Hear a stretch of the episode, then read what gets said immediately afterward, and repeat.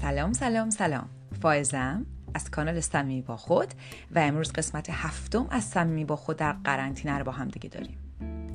دیروز و روزهای قبلش در مورد این صحبت کردم که این برهه کرونایی یه جور برای ما یه تلنگاره، یه بیداریه، یه فرصته و در این مورد خیلی بیشتر صحبت خواهم کرد، مخصوصا فرصت هایی که باعث بشه با خودمون صمیمی‌تر بشیم و به خودمون نزدیک‌تر بشیم.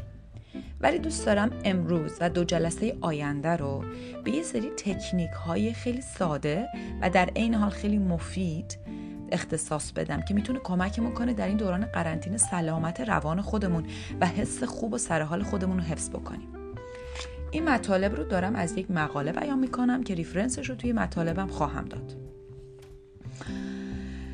خب امروز 8 اول رو میگم و در کل 25 تا تکنیک خواهد بود، ولی من در واقع هر کدوم رو مطرح میکنم، یه خورده توضیحشو میدم، یه خورده به سبک خودم توش مثال میزنم و در واقع قابل فهم و سادهش میکنم. اولین توصیه، اولین تکنیک، اولین ابزار، یه روتین داشته باشین و بهش مقید باشین. یه زمان خاص و نسبتاً منطقی برین به خواب و یه زمان خاص و نسبتاً منطقی از خواب بیدار شین. برای خودتون یه برنامه بنویسید و توش هم برنامه‌های برای کار داشته باشین، هم برای تفریح و هم برای مراقبت از خود و در واقع سلف کیر، به خود رسیدن. یه زمان این توش بذارید. میدونم که برنامه نوشتن خودش به خودی خود کار سختیه، به خاطر اینکه خیلی از اوقات ما هم منطقی و در واقع واقعی نگاه نمی‌کنی به موضوع.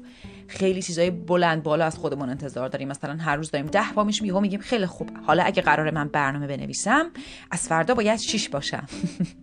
خب این برنامه همین جوریش هم که نگاه میکنی به نظر میاد که یه چیزش میلنگه، خیلی با واقعیت جور در نمیاد. با خودمون مهربون باشیم، مسئول باشیم، ببینیم که اگه ما هی یه برنامه‌ای بنویسیم که توش موفق نشیم، کس دیگه‌ای از آسمون نمیاد این برنامه رو برامون درست کنه. اتفاق خاصی نمیفته. همینطوری هی دائم تو شکست میخوریم. پس به خودمون مهربون باشیم، آروم آروم کوچولو کوچولو بهترش کنیم و به خودمون تشویق بدیم. با خودمون مهربون باشیم.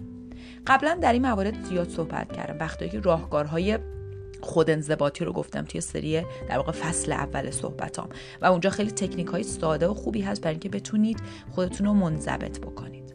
بنابراین توصیه اولی بود که یک روتین و برنامه داشته باشیم.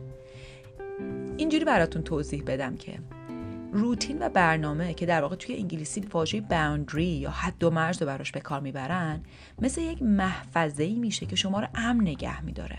آدمیزاد نیاز داره یه سری حد و مرز فیزیکی و روانی داشته باشه، وگرنه اگه همه چی خیلی متفاوت و متغیر و در حال گذر باشه، برای آدمیزاد چیز سختی تحملش.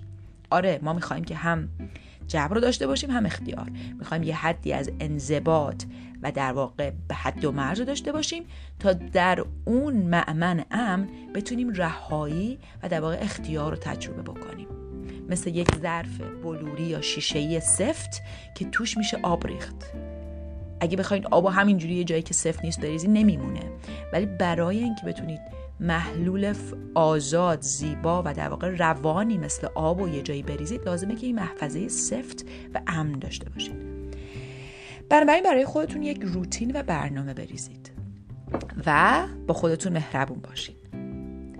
2. یه جوری لباس بپوشید برای اون برنامه‌ای که قرار بوده و میخواین انجام بدین، نه اون برنامه‌ای که در واقع، نه اون اتفاقی که الان داره میفته. این که من حالا تو خونم، خب میشه با پیژامه باشم، ولی اگه دارین این روی اسکای برای یه برنامه، در واقع یه جلسه، همونطوری لباس بپوشید که اون برنامه میطلبه. و خیلی جالبه که لباس پوشیدن میتونه خیلی روی مود ما تاثیر بذاره. بنابراین مثلا اگه میخواین ورزش کنید، آره میشه با پیژامان ورزش کرد، ولی لباس مخصوص ورزش رو بپوشید، لباس مخصوص کار رو بپوشید. با خودتون در واقع با این لباس پوشیدن به شکل یک روتین به خودتون کمک کنید که در قالب این برنامه ها برید. متوجه باشین که الان حد و مرزهای ما شکسته شده، خیلی از جاها مسئولیت حد و مرز گذاشتن به عهده خود ما گذاشته شده و لباس پوشیدن، روتین گذاشتن یکی از این روش ها هستن. 3. هر روز سعی کنید از خونه برین بیرون، حداقل یه بار برای 30 دقیقه و در عین حال به شکل امنی برین بیرون. تلاش کنید که فاصله 2 متر رو با آدمای دیگه رعایت بکنید و یه مقدار هوای تازه تنفس بکنید.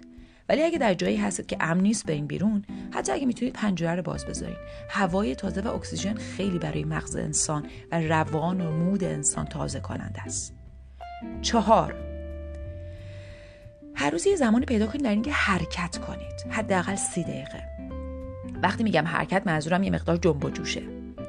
اگه نمیتونید برین بیرون راه برین و امنیست یا فضایی ندارید، الان یوتیوب و فضای مجازی پر از برنامه‌هایی که یوگای مجانی، ایروبیک مجانی و پیلاتس مجانی و انواع ورزش‌های مجانی برای شما ارائه میدن. آدم‌هایی که واقفن به این که الان وقتیه که میشه این امکانات ارائه داد. خیلی از معلم‌ها شروع کردن این امکانات رو ارائه دادن با قیمت‌های خیلی خوب یا خیلی از اوقات مجانی. بنابراین از این امکان استفاده بکنید. و در نهایت اگه حتی اینم ندارید، یه آهنگ بذارید شروع کنید، برای خودتون یه پارتی بگیرید، یه خورده خودتون رو تکون بدین. تکون دادن و افزایش جریان خون، افزایش اکسیژنی که به مغزتون میرسه میتونه معجزه بکنه و مودتون رو خیلی خوب بکنه. 5.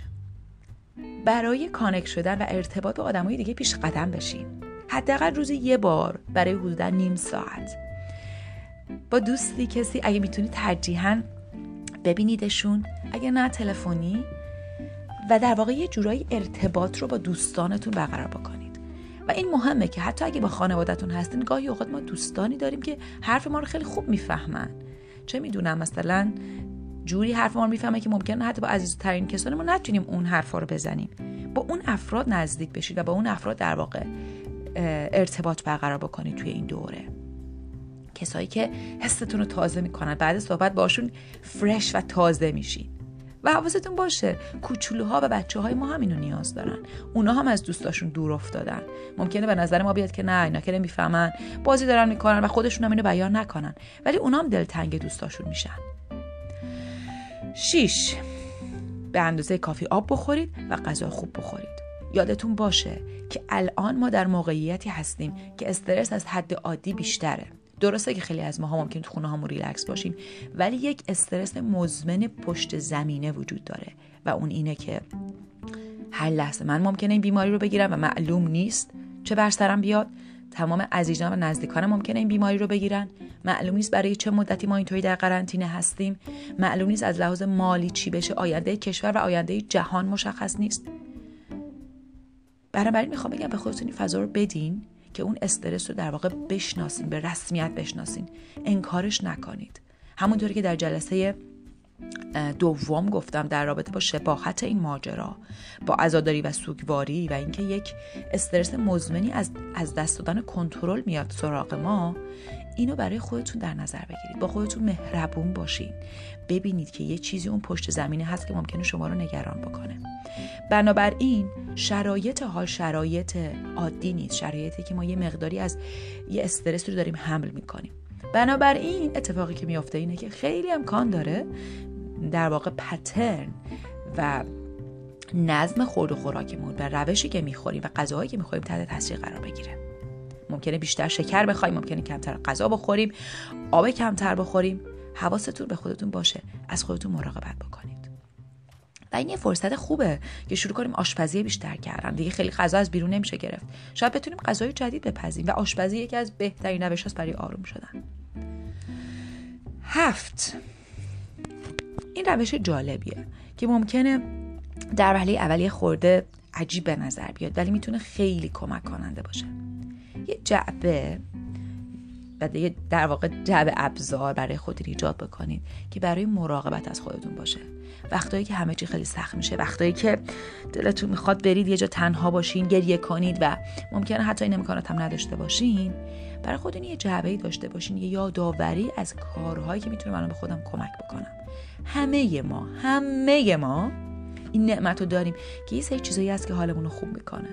ممکنه جوک خوندن باشه، ممکنه یه قهوه یا شکلات داغ باشه، ممکنه نگاه کردن یه سری عکسای تعطیلات باشه، عکسای عزیزانمون باشه، ممکنه یه موسیقی مورد علاقمون باشه، ممکنه بوی لوندر، بوی رزماری، بوی عطرای آرامش بخش باشه، ممکنه روی یه صندلی که در واقع چند صندلی تکون خورنده نعنوار از اونا بشینید و لذت ببرین. ممکنه یه پتوی خیلی لطیف نرمی باشه که همیشه وقتی میرین توش احساس خوبی میکنین. ممکنه یه کتاب باشه، ممکنه یه کتاب رنگ کردن باشه که حتی برای بزرگسالان وجود داره. ممکنه بازی با حباب باشه، ممکنه یه آدامس نعنایی باشه. هر چیزی هیچ چیزی بد نیست تو این زمینه. ممکنه یه جور خاص لباس پوشیدن باشه. برای خودتون این جعبه ابزار کمک‌های اولیه روانی و احساسی رو کنار بذارید. بدونید که چه موقع‌هایی حالم الان خوب نیست، به این نزدیک‌تر بشین، به خودتون دقت کنید که مثلا اینکه الان داره چیزایی خورده اعصابم خورد می‌کنه، الان جای خوبی نیستم. و قبل از اینکه این خشم یا این حالت آشفتگی رو روی کس دیگه‌ای در واقع خالی بکنید، از خودتون بپرسید من چی نیاز دارم الان.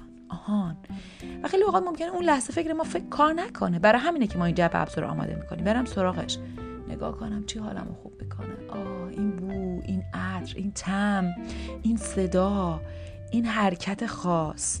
تمام 7 حس رو میتونید استفاده بکنید. و یادتون باشه برای بچه‌ها هم این میتونه خیلی کمک کننده باشه. این در واقع یه جور روش کنترل کردن انگزایتی و استرسه و آشفتگی. برای بچه‌ها میتونه خیلی کمک کننده باشه و میتونن تزیینش بکنن، میتونن نقاشی روش بکشن، روش چیز بچسبونن و بعد وقتی که حالشون خوب نیست بهش میگن خیلی خوب، میتونی الان اینو نگاه بکنی. 8 که در واقع آخرین نکته خواهد بود که امروز میخوام بگم اینه که در مورد بچه‌ها وقت بیشتری برای بازی باشون بگذارید. یادتون باشه بچه‌ها خیلی کم و به ندرت پیش میاد که واقعا بگن چی لازم دارن. ولی این ما هستیم که میتونیم نگاه بکنیم نیاز این بچه چیه. بچه‌ها خیلی وقتا توانایی بیان نیازشون رو ندارن. میتونید باشون بیشتر بازی بکنید و بسیار خوب خواهد بود بازیایی که تم دکتری، مریضی و اینجور چیزا دارن. در واقع با بازی با اینجور چیزا به خودتون اجازه میدی، به بچه اجازه میدی، نه به خودتون، که یه خورده با اون تمای ترسناک بازی کنه، یه خورده کنترلشون کنه. مثلا عروسکاش ممکنه تو آیسولیشن باشن، تو ایزوله بودن باشن و هی لازم باشه برن دستاشون رو بشورن. به این ماجرا اجازه بدین که باشه و ببینید که میتونه خیلی تاثیر خوب و بهبود بخشی برای بچه شما داشته باشه. و یادتون باشه همونجوری بچه‌ها وقت پلی و بازی بیشتر میخوان، خود شما هم وقت بازی میخواین. و میدونم که خصوصا به عنوان والدین این ماجرا خیلی سخت داره، چون همه مسئولیتاتون بیشتر شده. شست و شو، غذا پختن، مراقبت از بچه‌ها، همه اینا رو در نظر بگیرید. با خودتون مهربون باشین، به خودتون وقت بازی، وقت تفریح و وقت لذت بدین. تا فردا که ادامه این صحبت‌ها رو خواهم گفت، مراقب خودتون باشین و خوب باشین.